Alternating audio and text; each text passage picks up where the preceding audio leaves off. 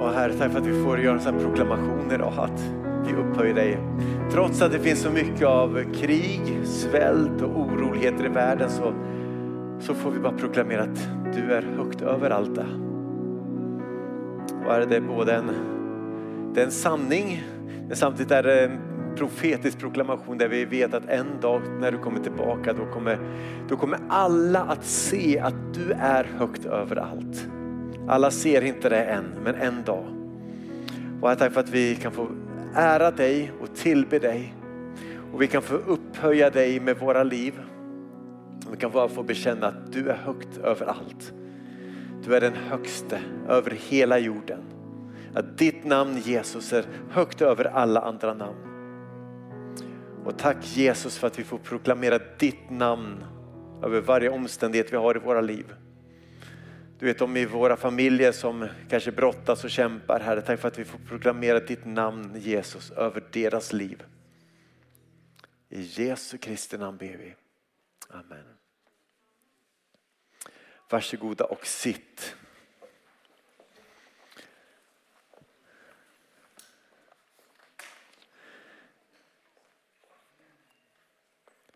Vi, eh, förra söndagen så hade vi, avslutade vi i predikan att vi började också be, vi ville be för ett eh, Kristina som eh, har eh, fått så här tråkiga läkarbesked tidigare att, om cancer, men vi bad för henne och sen var hon med och bad i, det, i förbönen efteråt och flera sa efteråt att ja, men efter det, jag har blivit bra. Så förhoppningsvis nästa söndag kommer vi få en del vittnesbörd utifrån det, vilket är jättehärligt.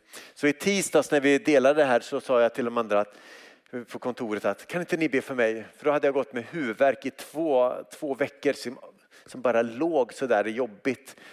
Och sen så fortsatte vi be, sen efteråt så, så helt plötsligt bara tänkte jag, jag har inte ont i huvudet längre. Så efter två veckor så bara, och det är ju en sån pytteliten grej, men jag ser det som ett, jag är så tacksam att Gud även ser små saker, men vi fortsätter att be för Kristina. Ehm, så lyft henne ofta i dina böner att Gud ska få gripa in i en helande och ett mirakulöst under, för det krävs. Och, ehm, så det är gott att Gud gör saker men vi längtar efter mer. Vi längtar efter mer. Att få se Gud på riktigt röra vid människors liv, hjärtan, kroppar. Vi längtar efter det. För vi vet att Gud han kan, han är högt över allt. Sista veckorna har vi snurrat runt en hel del i en av eh, evangelierna som heter Johannesevangeliet. Och vi har varit i kapitel 4 ganska mycket, den här berättelsen om när Jesus möter kvinnan vid Sykars brunn. Och det finns mycket i den här texten som vi har liksom tittat på och grottat ner oss i liksom på olika aspekter. Vi har talat om eh, att Gud han älskar oss med en ovillkorlig kärlek. Och eh, Jonas han predikade så bra utifrån det och framförallt utifrån berättelsen om den kärleksfulla pappan eller den förlorade sonen. Och han sa att Gud är inte sån här, han är sån här. Och det är så starkt. Eh, förra veckan så talade man om att, att den här ovillkorliga kärleken den behöver presenteras i ett oförändrat budskap. Att det är, eh, att det är någonting att det är inte någonting som vi uppfinner liksom varje tid utan det finns ett ord att stå på. Guds ord, att Bibeln, det, vi tror att den här boken är sann på riktigt. På riktigt. Så i slutet av den här berättelsen om eh, när Jesus möter den samariska kvinnan så säger Jesus så här. Och han säger till sina lärjungar, ni säger fyra månader till och så är det dags att skörda. Men, säger Jesus, jag säger. Och ofta hamnar vi där att vi kan ha en tanke, vi kan ha en idé, vi kan ha ett synsätt, vi kan ha ett, ett, någonting som vi tänker. Men Jesus bara, men, men jag säger er. Lyft blicken och se hur fälten redan har vitnat till skörd. Och som vi sagt tidigare söndagar så sa Jesus det här till kvinnan när han hade, efter att han talat med kvinnan vid brunnen. Och hennes liv hade totalt förvandlats. Och Jesus ville visa på att det finns en stor hunger hos människor. En hunger och längtan efter Gud. Och kanske vi säger att ah, det går inte, det är så stängt och det är ingen som lyssnar. Men Jesus säger lyft blicken och se. Det finns så många människor som längtar efter Jesus. Och vår uppgift är att lyfta blicken och vara, möta människor med den här ovillkorliga kärleken och med det här oförändrade budskapet. Lyft upp blicken eller sträck upp din blick och se. Och som vi sagt så sänker vi ofta blicken och så ofta så hamnar vår blick på oss själva, på vår lilla omgivning, på vår lilla värld. Och sen så tänker vi att ja, det här är det som finns. Och så blir vi upptagna av vårt eget. När Gud vill att vi ska lyfta blicken och se att det finns så många människor på den här jorden som ännu inte har hört talas om honom. Att vi kan få vara en del av någonting större. Och förra veckan när vi talade om det här oförändrade budskapet så sa vi att Guds ord, alltså Bibeln, det är levande och verksamt. Den här boken är skarpare än något tveeggat svärd. Och det tränger så djupt i oss att det skiljer led och märg. Eh, själ och ande. Så ja. Och det blottlägger hjärtats uppsåt och tankar. Och Jesus han kom inte bara liksom med, en, med ett budskap om nåd och kärlek. Han kom också med, han kom med ett budskap om nåd och sanning. Och ibland kan den här sanningen träffa våra hjärtan ganska hårt. Och vi bara inser att, amen, Gud hur, hur tänker du? Vad är det du vill? Varför gör det? Är det som att det gör ont nästan när jag hör det här? Därför att Gud är, han är som en skicklig kirurg. Han vet vad som behöver skäras bort i våra liv. Sanningen kan komma in i våra liv och kan förändra, kan bygga om våra tankesätt, kan förändra oss inifrån. Så Jesus han kom inte med bara nåd och kärlek, han kom med nåd och sanning. Ett oförändrat budskap som behöver förmedlas med en ovillkorlig kärlek. Det är det världen behöver. Men i den här texten som vi möter i Johannes 4 så får vi också försmak på någonting annat. I den här liksom texten så är det som att vi får doften av någonting mycket, mycket större som Gud har i beredskap. Det är som att vi redan i den här texten får liksom ana att okej okay, Gud, du har tänkt någonting mer än bara att jag kan få tro, att jag kan få ett förvandlat liv. Du har tänkt någonting större. Och det är det vi ska tala om idag. Så här står det, Jesus säger nämligen att tro mig kvinna, den tid kommer då det varken är på det här berget eller i Jerusalem som ni ska tillbe Fadern. Och så säger han till henne då, ni, ni tillber det som ni inte känner till. Vi, alltså judarna, vi tillber det vi känner till. Eftersom då? Jo, frälsningen kommer från judarna. Men, säger han, den tid kommer, ja, den är faktiskt redan här. Då alla sanna gudstillbedjare ska tillbe Fadern i ande och sanning. Därför att det är så Fadern vill att man ska tillbe honom. Gud är ande och den som vill tillbe honom måste tillbe i ande och sanning. Och det svaret på den här frågan som kvinnan hade, att ska vi be på det här berget eller på det här berget? Nej men hallå, det kommer en dag när ni inte behöver bära fram djur och offer för att kunna komma till Gud. Det räcker med att ni, där ni är, ber i tro. Och det här var någonting nytt och revolutionerande. Fram till och med Jesus hade Gud nämligen agerat och handlat bara genom ett enda folk. Och nu är det så att, att Jesus han bara öppnar upp så här, det kommer en tid när alla folk ska kunna tillbe. Och då är det inte varken här eller där. Och det här hade, hade lärjungarna svårt att förstå och det judiska folket svårt att förstå. Så vi ska göra en liten tillbakablick för att förstå hur stort det här är. Genom hela gamla testamentet så är, finns en berättelse om hur Gud vill agera med sitt folk. Först står det att han skapar himmel och jord. Sen skapar han människan till sin avbild. Till man och kvinna skapar han dem. Men då människan föll i synd så blev världen trasig. Och Gud beslöt att jag ska påbörja en räddningsaktion i den här världen. Så Gud efter några år kallar Abraham till att bli far åt ett stort folk. Och genom Abraham och genom det här folket som Gud skulle skapa så skulle, står det att alla folk på jorden skulle bli välsignade. Men man förstod inte riktigt hur det skulle gå till. Lite senare får vi reda på att för när då Abraham får eh, en, först en son Isak och sen en barnbarn som heter Jakob som får namnet Israel. Och när Israel, då, eller Jakob, ber för sina tolv söner så står det när han ber för Juda att från dig ska det komma någon som ska bli räddning.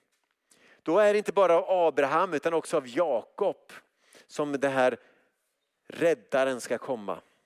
Och lite senare får vi reda på att eh, det är av, då av Juda stam och sen av kung Davids hus. Och Gud ger löften, han sluter förbund och han verkar inom det här lilla folket som inte är speciellt stort. Men han verkar i det här folket och ger löften och berättar. Och jag är er Gud och tro på mig och följ mig. Och de vandrar bort från Gud och han säger kom tillbaka till mig och jag vill göra någonting stort genom er. Och de hittar på andra saker och Gud drar tillbaks dem. Och så här går Israels folks historia ganska lik vår historia kanske. Att det är svårt att hålla fast liksom, vid tron, vid kärleken, liksom, vid det rätta. Liksom. Det är så ofta som vi hamnar snett. Men Gud drar tillbaka, kallar oss hem på nytt. Och gång på gång så tänds hoppet om att Gud en dag ska till intet göra all ondska. Att Gud ska förlåta folkets synder och genom det folket Israel så ska alla folk bli välsignade. Och från första löftet löftet, från första gången som Gud ger det här löftet tills dess att vi landar i den här berättelsen när Jesus möter kvinnan vid Sykars brunn så har det gått flera tusen år. Och så säger Jesus, den tid kommer. Och så ah, den är redan här. Alltså det har nu börjat. Det där som Gud sa i begynnelsen, nu har det påbörjats. Den tid kommer, ja den är redan här. Och det är nästan själv som att Jesus lyfter blicken och liksom bara ser vad som är på gång. Det kommer tid då alla sanna gudstillbedjare ska tillbe Fadern i anda och sanning. Gud hade valt ett folk, Israel. Men Guds plan har alltid från start, från början varit att genom det folket så ska alla andra folk bli välsignade. Och det här hade man svårt att fatta. Så det fanns lite olika uppfattningar inom Israel, inom det judiska folket, hur det där skulle se ut. En del trodde att när Messias kommer, då kommer han återupprätta Israel som ett kungarike och de, det kommer bli så framgångsrikt så att alla länder på hela jorden de kommer resa till Israel för att bli välsignade och få köpa deras eh, bästa vindruvor, deras vin, deras eh, godaste bröd, deras bästa oliver och deras bästa apelsiner. Och sen så åker man hem och så är man så välsignad av att det landet fungerar så bra. Så tänkte en del. Andra trodde att när Messias kommer, då kommer han på molnen och göra slut på all ondska som finns. Då ska han återupprätta ett nytt förbund så att det finns bara ett, liksom ett folk och det är det judiska folket över hela jorden. Några ansåg att Israels folk skulle liksom få en räddare så att de skulle kunna härska och regera över hela jorden. Men det var de som skulle göra det. Men Guds plan var så mycket större än så så mycket bättre.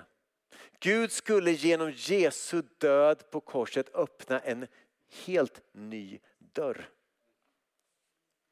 Som skulle öppna vägen för var och en som tror att få bli en del av Guds folk. Så älskade Gud världen, sa Jesus till Nikodemus, att han gav världen sin enda son. Så att de som tror på honom inte ska gå under utan ha evigt liv. Det är inte så att liksom alla var på väg till himlen och sen så öppnar Gud en sidodörr. Ja, förut så var ni på väg men nu, nu är det bara exklusivt inom mig. Hela världen var förlorad och Gud öppnar en dörr och säger att nu är det fritt för var och en att komma. Och även om Jesus var tydlig så fattade inte lärjungarna det här just då. Och det skulle ta ganska lång tid innan de riktigt förstod det. Det stora är att den Gud som älskar alla med en ovillkorlig kärlek redan här vill att vi ska förkunna ett oförändrat budskap och sen visa på en obeskrivlig enhet. Och redan här i mötet med kvinnan så får man liksom ana vad det är han menar. Han säger så här, den tid kommer. Ja, den är redan här då alla sanna gudstillbedjare ska tillbe Fadern, tillbe Fadern i and och sanning. Och när man läser i breven som är små skrifter som skickades runt mellan församlingarna så märker man att det här var en, en av de absolut största frågorna som fanns. Hur hänger det här ihop? Gud gav massa löften till ett folk. Har vi del av det? Och hur har det gått till? Hur, ska vi, hur får vi ihop alltihopa? Därför han har ju sagt det här i gamla testamentet, gäller inte det längre? Eller var passar vi in i det här? Det var stora diskussioner. Romarbrevet, Galaterbrevet och Efesierbrevet är bara några av de här breven där det, där det här är en av de stora frågorna. Det var en svår nöt att knäcka. Där den judiska, den första kyrkan sa att är vår Messias helt plötsligt allas Messias? Hur går det ihop? Man fattade inte riktigt det. Och det uppstod diskussioner och man började fundera på att okej, okay, kanske att hedningarna kan tro men då måste de först bli judar och skära, omskära sig och de måste hålla våra lagar. Eller måste de inte det? Och sen var det som en spänning fanns där. En spänning som faktiskt flera av breven tar upp och försöker att hantera. Och man funderade, om de ska vara med oss så, nej men hur går det här till? Men det är som att Gud från början förstår att det här kommer vara svårt för er att förstå. Så genom apostlärningarna så kan man se liksom att där får man smaka bit för bit för bit hur de börjar upptäcka det här. I kapitel 2 så står det att när att anden kom över den första församlingen, då var, då var de som fick uppleva detta, det var rättfärdiga judar som fick bli uppfyllda av Guds ande. Lite senare i kapitel 8, då står det om hur Jesus, hur Jesus kommer, och, eller hur den helande kommer över samarier, alltså de som var halvjudar eller blandfolk. Då kom Gud över dem och fyllde dem med sin ande. Och helt plötsligt bara, okej, okay, samarier, de var ju tidigare i Israel, norra riket och blivit uppblandat, men kanske det också gällde för dem då. Och då är vi både judar och samarier ihop i det här nya. Och sen i kapitel 10, då är det romersk officer som får Petrus på besök och helt plötsligt medan Petrus talar så fyller Guds heliga ande också dem. Och de bara tittar på varandra, vad gör vi nu? Nu har ju Gud flyttat in i dem också. Hur gör vi det här? Ja, vi får väl döpa dem med vatten då. Det, eller hur, hur, tillhör de oss nu? Eller hur? Och det här förföljde den första kyrkan ganska mycket. Hur ska vi hantera? Hur ska vi förstå? Så jag tror att det är en av anledningarna till att Gud plockar en, en jude, nämligen Paulus, som var så väl införstådd i allt det som gamla testamentet, förmodligen kunna citera hela gamla testamentet utan till. Han kunde det här, han var en av de högst liksom upplärda av alla. Och han blev en kristen. Han började tro på Jesus. Och han öppnade skriften och förstod att okej, okay, det är så här det hänger ihop. Och det krävdes kanske det för att de andra skulle inse det stora i det. Så Paulus då, han skriver så här i Galaterbrevet. Ni, och då säger han då till de hedningar, de som inte är judar.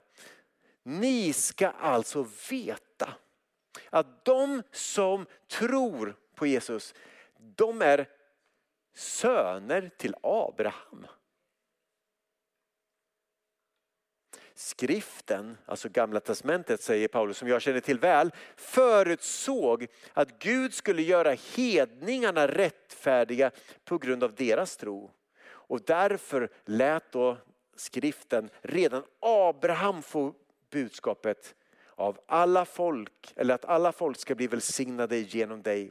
Alltså, säger han, blir alla som tror på Jesus välsignade tillsammans med Abraham som trodde. Och det här liksom fick då, bara några verser senare så får Paulus att utbrista, alla ni är nämligen genom tron Guds söner. Och det här ofattbart. Gud hade bara hållit på med ett enda litet folk och sen säger han till andra, ni är också Guds söner. Till och med ni är Abrahams barn. Alla ni, alla är ni nämligen genom tron Guds söner i Kristus Jesus. Alltså det är inte bara för att ni tycker att ja, jag vill också vara det, utan det är tack vare Jesus. Och sen säger han så här, är ni döpta in i Kristus har ni också iklätt er Kristus. Nu är ingen längre jude eller grek, slav eller fri, man eller kvinna. Alla är ni ett i Kristus Jesus. Alltså förr så delade ni in er i grupper. Folkgrupper, etniska grupper, kulturella grupper, man, kvinna, rik, fattig. Alltså glöm de där indelningarna. Det är någonting nytt som är på gång. Och så säger men om ni tillhör Kristus är ni avkomlingar till Abraham och det här stora och arvtagare enligt löftet. Alltså kvinnor inkluderas att bli arvtagare. Det fanns ingen kultur på den tiden som tillät en kvinna att bli en arvtagare.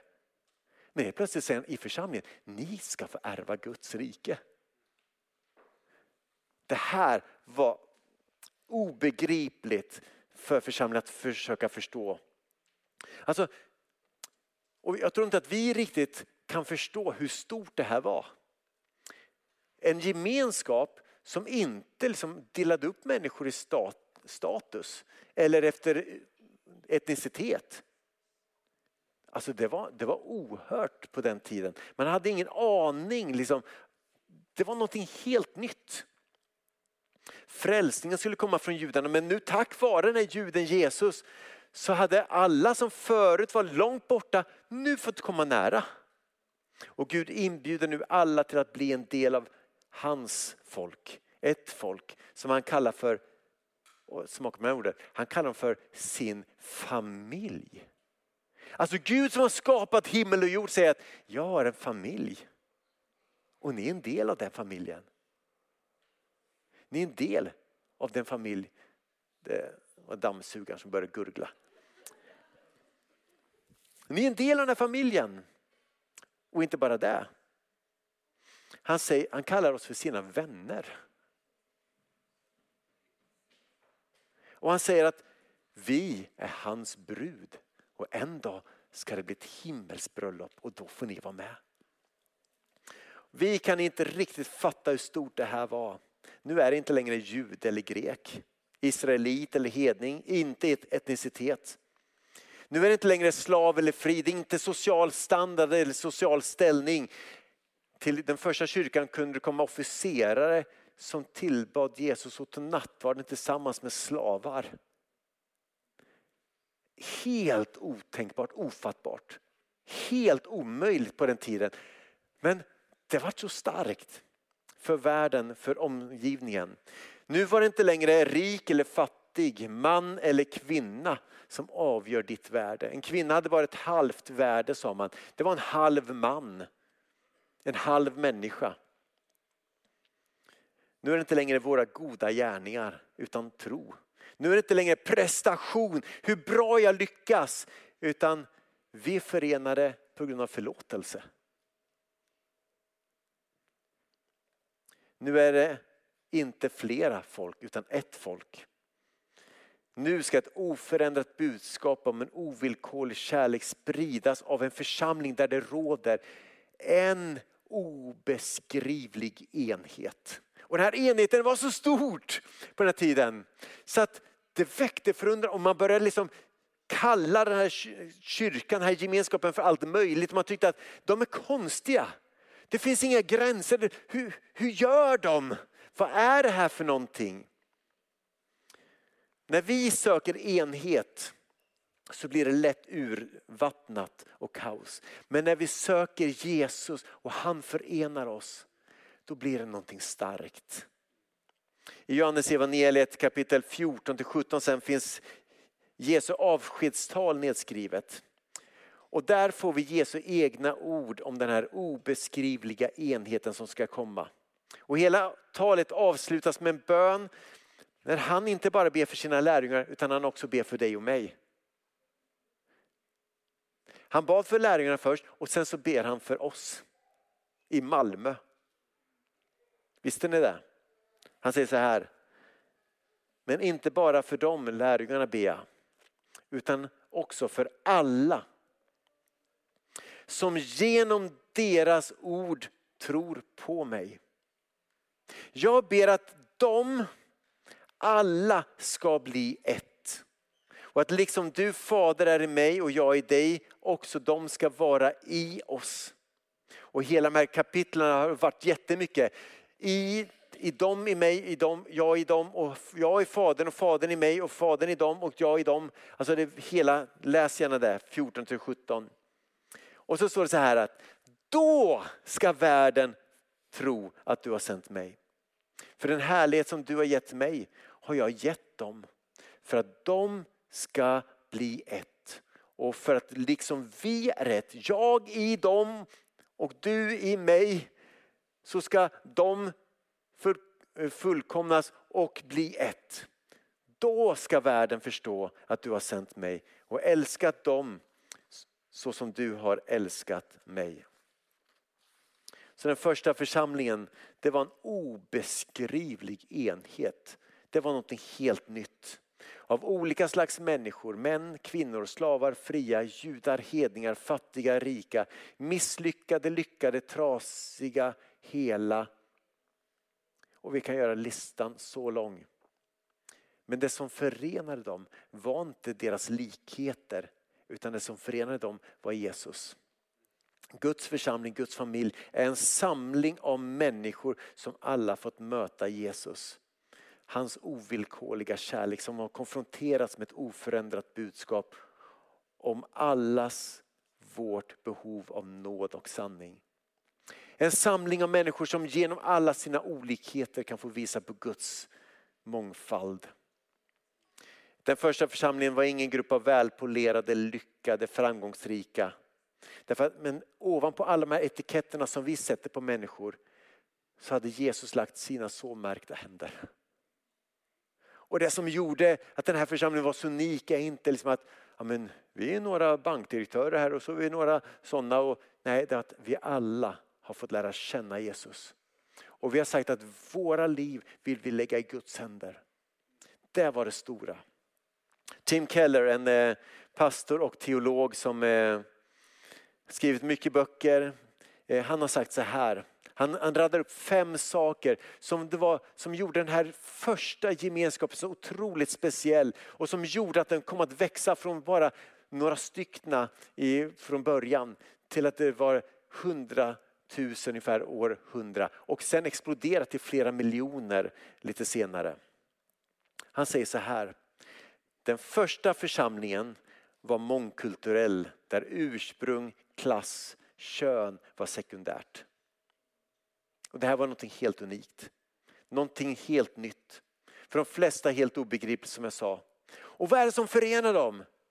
Och det är Jesus. Det är Jesus. Det andra som Timmy säger är att den första församlingen den var en gemenskap av förlåtna och försonade människor. Det var ingen som slog sig för bröstet och sa att jag är bättre än alla andra utan att alla bara sa att tänk att vi alla fått förlåtelse. Tack för den här förlåtelsen. De samlas varje dag till att fira nattvard för att påminna sig om att Jesus har tagit deras synder på sig. Det tredje det var att den första församlingen var känd för sin barmhärtighet. Då romarriket vid två tillfällen drabbades av stora pandemier då närmare en tredjedel av hela befolkningen dog i, staden Rom.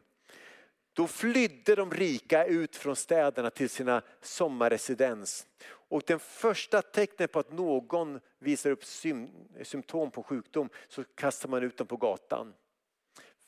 Framförallt slavarna barnen och kvinnorna. Men de kristna stannade i städerna där epidemin rådde. De gick ut på gatorna, tog in sjuka in i sina hem och vårdade om dem. Det är en radikal barmhärtighet som inte sätter sig själv först.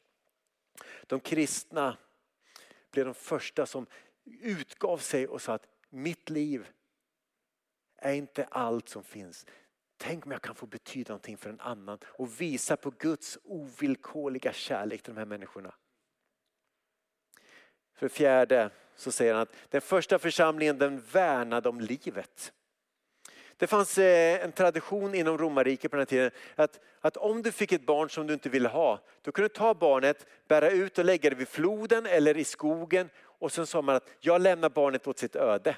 Och så lämnade man mig i, i gudarnas händer, så gick man hem.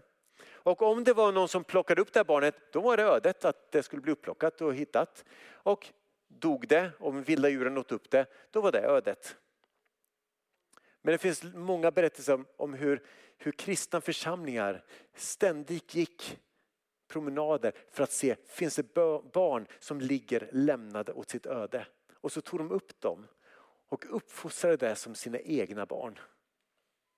Och den första lagen sägs det som Konstantin stiftade när han blev eh, kejsare och, liksom, och införde kristen tro som eh, religion. Det var att han förbjöd att lägga ut barn åt sitt öde. För att den första församlingen lyfte livet så högt. Barn, varje barn som föds är ett Guds mirakel. Och det är ett ansvar vi har att ta hand om dem. Och det femte som eh, Tim tar upp. Den första församlingen det var en sexuell motkultur.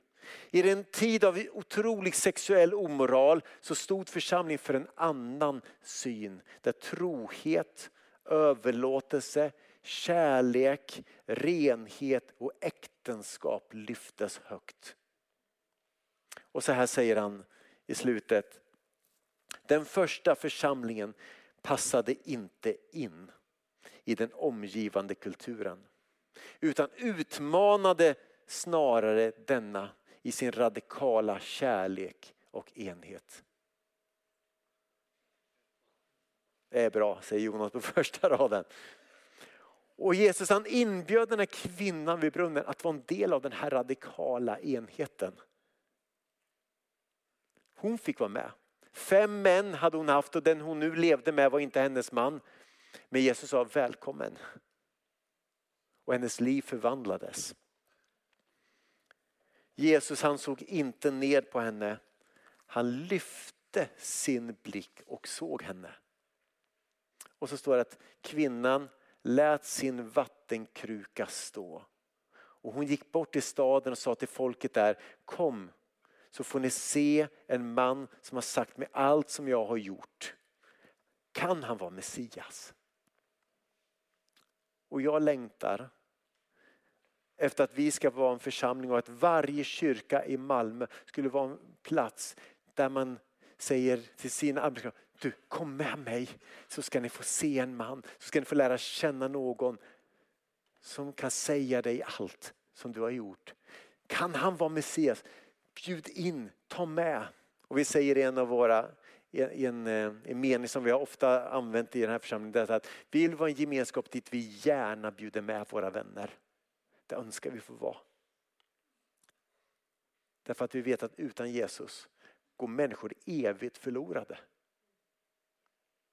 Utan Jesus, utan att få möta hans ovillkorliga kärlek och förlåtelse så går människor evigt förlorade. Och utan Jesus så kan man aldrig bli insläppt in i Guds nya folk. Det är bara Jesus. Därför måste vi predika ett oförändrat budskap om en ovillkorlig kärlek. Och vi behöver uppvisa en obeskrivlig enhet. Därför att när vi möts så ger vi uttryck för den där kärleken, för den där enheten. Och som församling här i Manuel så är vi en salig blandning av människor. Vi är svenskar, vi är engelsmän, Kim, iranier, finns, ja, egyptier, ja, Kamal var inte här, eh, stockholmare, Hanna, danskar, afghaner, syrier, pakistanier, gotlänningar. Vi är män, kvinnor, barn, vi är chefer, vi är städare, taxichaufförer, snickare, lärare, poliser. Jag höll på att säga bankrånare också. Ehm, jag vet inte, kanske. Ehm, men en bankrånare hade varit välkommen. Vi är gifta, vi är singlar, en del frånskilda, en del sårade, andra friska, andra sjuka, en del ledsna, en del är glada, en del fundersamma. Men vi kan ändå vara en församling, ett folk. Om ni tittar er runt omkring på varandra. Titta på varandra. Det går alltså att vrida på huvudet.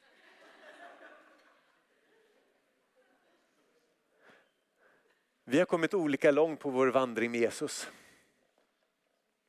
Vi har inte kommit lika långt allihopa. En del är nya i sin tro. Andra håller på att upptäcka tron. En del är andliga veteraner, Greta, som varit med länge och kämpat i Guds församling. Ibland så möts vi i familjen hemma, ibland i smågruppen, ibland på Glorious på fredagar eller på BOS, ibland till gudstjänst. Men allt det som förenar oss det är Jesus. Inte något annat. Och varje gång som vi firar nattvard så är det en påminnelse om att vi tillhör ett och samma folk. Vi äter av ett och samma bröd.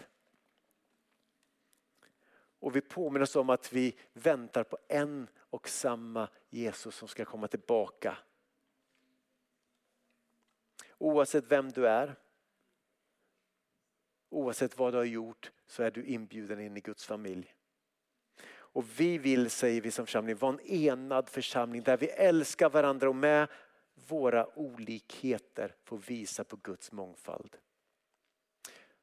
Så jag skulle önska att vi får vara en församling som får lyfta blicken och leva för något som är större än oss själva. Att vi får lyfta blicken och präglas av en ovillkorlig kärlek, förkunna ett oförändrat budskap och vara en gemenskap med en obeskrivlig enhet. Och nästa vecka kommer Kim att jag höll på att säga spika spiken i kistan. Men hon kommer avsluta serien i alla fall och tala om att vi som församling måste också vara en församling där det finns en obeskrivlig kraft. Därför att den heliga ande, obegränsad kraft, vad sa jag då? Ja, obegränsad kraft. Ja. Därför att den heliga ande vill inte bara fylla våra hjärtan med hans kärlek. Han vill verka i oss så att hans kraft, hans styrka, hans auktoritet och hans liv kan få bli synligt genom oss. I vår församling. Så att när vi ber för sjuka blir de friska.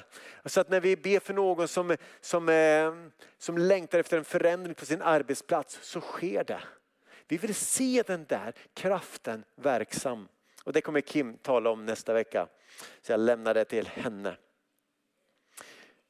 I alla tider sedan den första församlingen så har man känt behov av att samlas kring olika bekännelser och olika liksom ord där man säger att men det här tror vi. En av de absolut äldsta vi har det är den apostoliska trosbekännelsen. Och jag tänkte att vi ska göra så här att vi ska lägga upp den på skärmen och sen så ska vi ställa oss upp. Eh, ställa oss upp eh, och läsa den tillsammans. Och det är inte bara någonting man läser utan jag skulle önska att vi får göra det som en bekännelse. Tror du på Jesus Kristus så var med och be den här bönen. Om du ännu inte har sagt att ditt ja till honom, att göra honom som Herre och Frälsare, så kan du be mig i den här trosbekännelsen som en proklamation att det här är vad jag vill tro. Gud hjälp mig att tro det här. Och den bekännelse som man i alla länder ber. Bland alla folk. Och kyrkan har bett det här i alla tider. Så låt oss be och bekänna. Vi tror på Gud, den allsmäktige Fader, himmelens och jordens skapare.